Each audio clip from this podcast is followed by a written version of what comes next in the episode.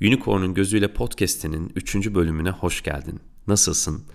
Bugün sonuç değil, süreç odaklı olmak üzerine konuşacağız. Huzurlu ve de dengeli bir yaşamın belki de en büyük sırlarından bir tanesi bu. Süreç odaklı yaşayarak sonuçtan feragat etmek. Yani sonuca bağlanmadan yaşayabilmek. Yoga Sutralar kitabımda da bu konu üzerinde oldukça duruyorum. Yoga öğretisi sonuca bağlanmamak üzerine, başarıda ve başarısızlıkta aynı kalmak üzere, sonucu iyi de olsa kötü de olsa her olayın içerisinde aynı kalmak üzerine uzun uzun anlatır ve bunun üzerine pratikler yaptırır.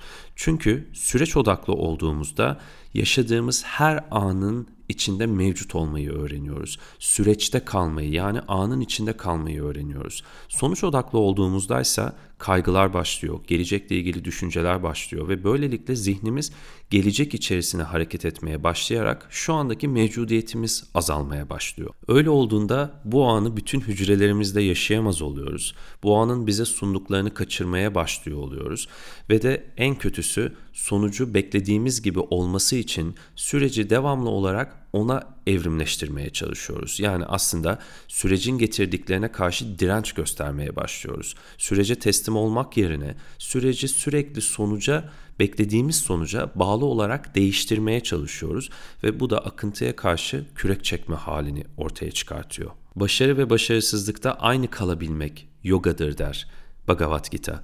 Hem başarıda hem başarısızlıkta aynı kalabilmek sözde kolay olsa da uygulamada hiç kolay bir şey değil. Düşünsene bir işe girişiyorsun ve o işin başarısız olacağını bilsen o işe girişmezsin. Çoğu insan zaten ne yapıyor? Bir işe girişirken başarılı olabilir miyim yoksa başarısız mı olurum diye önce bir risk hesaplıyor ve başarısız olacağını düşündüğü işten kaçınıyor. Hatta başarılı olabileceği bir işte bile başarısızlık riskini gördüğünde cesaret edip adım atıp o işe başlayamıyor. Belki risk yüzde bir bile olsa çoğu zaman insan konfor alanından çıkıp o adımı atamıyor. Bu kadar başarı ve başarısızlık odaklıyken bir işin sonucunda başarısız olacağını biliyor olsaydın o işe girişir miydin? Bu soruyu bir kendine sor. Birçok insan buna cevap olarak tabii ki de girişmezdim der. Çünkü başarısızlık bir kayıpmış gibi gözüküyor. Sanki hiçbir şey kazanmadığımız, sadece kaybettiğimiz bir süreçmiş gibi gözüküyor. Oysa başaramadığımız her şeyin içinde de başardığımız şeyler kadar kazancımız var. Başaramadığımız şeylerde de bütün o süreç boyunca bir sürü şey öğreniyoruz, bir sürü şey kazanıyoruz. Ruhsal olarak, yaşamsal olarak büyüyoruz. Yaşamsal olarak içinden geçtiğimiz süreçte birçok şeyi idrak ediyoruz. Fakat sonucu beklediğimiz gibi olmadığında sanki o bize sunulan şeyleri almamışız, onlar yaşamımıza katılmamış gibi hissediyoruz. Sonucu beklediğimiz gibi olduğundaysa bütün o sürecin bize verdiklerini sindirebilmiş gibi hissediyoruz. Oysa başarılı olduğumuz bir şeyde de, başarısız olduğumuz bir şeyde de bütün o süreç boyunca yaşamın bize sunduklarını almaya ve her bir hücremize onları işlemeye ve onlarla ruhen gelişim kaydetmeye devam ediyoruz. Yaptığımız her şeyin özümüze hizmet ettiğini anladığımızda başarsak da başaramasak da yaptığımız her şeyin bize hizmet ettiğini ve bizim yaptığımız her şeyle gelişimimizin devam ettiğini, algımızın büyüdüğünü, bilincimizin arttığını hissettiğimizde o zaman başarı ve başarısızlıktan feragat etmeyi öğrenmeye başlıyoruz. Bunu yoga pratiğinde en güzel asanaları çalışırken öğreniyoruz. Matın üzerine çıkıyoruz. Hanumanasana yapmaya çalışıyoruz. Bacaklarımızı açmaya çalışıyoruz. Bacaklarımız açılmıyor ve kendimizi orada başaramamış hissediyoruz yogaya yeni başladıysak. Hatta birçok insan yogaya başladığında ben bu hareketleri başaramıyorum, yapamıyorum. En iyisi yoga yapmayayım diyor. Çünkü başarı odaklı veya başarısızlık odaklı çalışıyor. Yani sonuç odaklı çalışıyor. Hareketi yapabiliyorsam sonuca ulaştım demektir. Hareketi yapamıyorsam sonuca ulaşamadım demektir diye düşünüyor. Oysa yogada hep ne diyoruz? Hareketi yapıp yapamadığının hiçbir önemi yok. Sonuç odaklı çalışmıyoruz çünkü süreç odaklı çalışıyoruz. Hareketi yaparken yaşadıklarının önemi var. Hareketi çalışmanın önemi var. Belki bacağını hiç açamıyorsun ama olay zaten bacağını açabilmek değil, bacağını açmak için çalışmak. Yani o sürecin sana kattıkları, o sürecin ortaya çıkarttıkları.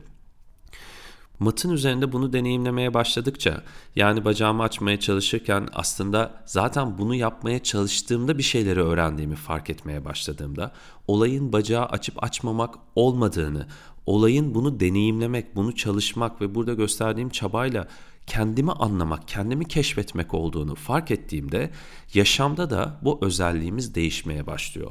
O zaman tıpkı asanada yani duruşlarda sonuç odaklı davranmayı bırakıp her bir pozun içinde ne hissettiğime, nasıl var olduğuma, o anda bütün benliğimin nasıl ortaya çıktığında dikkatimi vermeyi öğrendiğimde, yaşamda da bir yolculuğa çıktığımda bir şey yapmak için uygulamaya geçtiğimde sonucunda ne olduğuyla ilgilenmeyi bırakıyoruz ve bütün o süreçte ne yaşadığımızla ilgilenmeye başlıyoruz.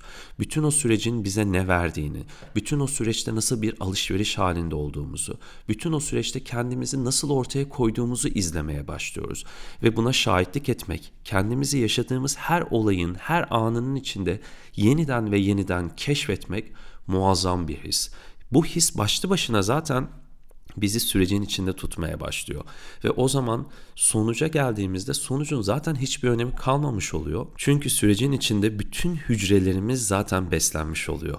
Ve o yüzden sonuçtan feragat edebiliyoruz. Süreci idrak ettiğimiz ve sindirmiş olduğumuz için.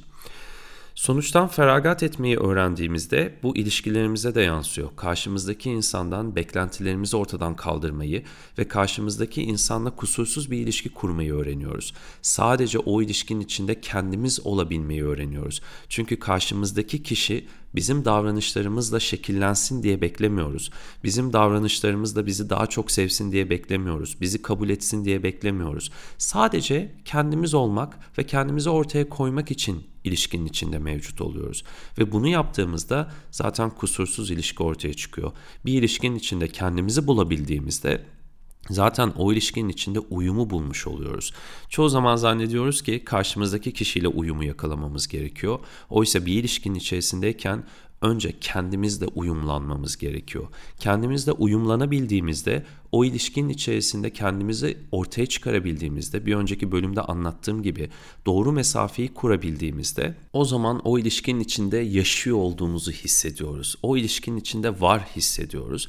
Böyle olduğunda da karşımızdakiyle uyumu bulmak oldukça kolay oluyor. Bu konuyu Yoga Sutralar bir kitabımda anlattığım bir hikayeyle bitireceğim. Bir mistik öğrencilerine gerekli çabayı gösterdiklerinde 7 günde eğer 7 günde olmazsa 7 ayda, 7 ayda da olmazsa 7 yılda aydınlanabileceklerini söylüyor. Bunun üzerine genç bir öğrenci 7 günde aydınlanma kararı alıyor ve öğrenci minderine oturup sıkı bir şekilde pratik yapmaya başlıyor. Fakat daha ilk dakikalardan zihnine birçok düşünce geliyor. Bu düşünceleri göndermeye çalıştıkça ardı ardına yeni düşünceler geliyor ve bütün gün pratiği düşüncelerle boğuşarak geçiyor. Ardından ikinci gün oluyor ve öğrenci bugün daha iyi geçmesini beklerken dünden yorulmuş olan zihni bugün düşüncelerle mücadele edemez halde oluyor ve objesiyle hiç vakit geçiremeden dikkatini ne kadar objesine vermek istese de hep düşüncelerle boğuşarak bütün gününü geçiriyor. Derken üçüncü gün oluyor, dördüncü gün, beşinci gün ve her gün bu böyle devam ediyor. Ve öğrenci yedinci güne geldiğinde hiçbir şekilde pratikte yol kat edemediğini fark ediyor. Zihni kaygı içerisinde, büyük bir stres içerisinde öğretmenin yanına gidiyor.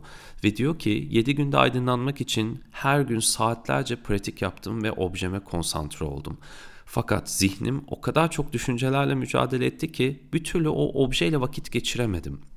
Ve bunun üzerine öğretmen diyor ki sen objeyle buluşmak için mata oturmadın. Sen o objeye konsantre olmak için mata oturmadın. Sen aydınlanmak için o mata oturdun. Senin dikkatin objende değil, senin dikkatin aydınlanmakta.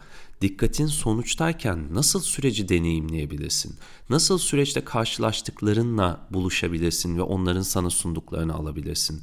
Nasıl süreçte karşılaştıklarının içinde kendini görebilirsin? Senin zihnin şu anda değil, senin zihnin aydınlandığın o anda ve zihnin o ana ulaşabilmek için mücadele ediyor. Şimdi tekrar git, meditasyona otur ve bu sefer varmaya çalıştığın yere değil, tam şu anda içinde olduğun gerçekliğe dikkatini ver.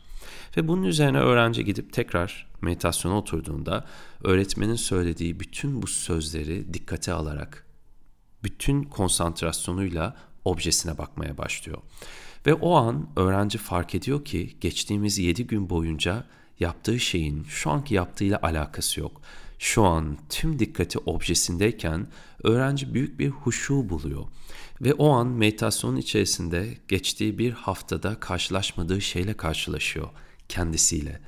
Ve öğrenci ardı ardına her gün oturduğu meditasyonun içerisinde kendini gördükçe, kendini izlemeye başladıkça, bulunduğu anı yaşamaya başladıkça şunu fark ediyor. Olay aydınlanmak değil, olay sürecin kendisi.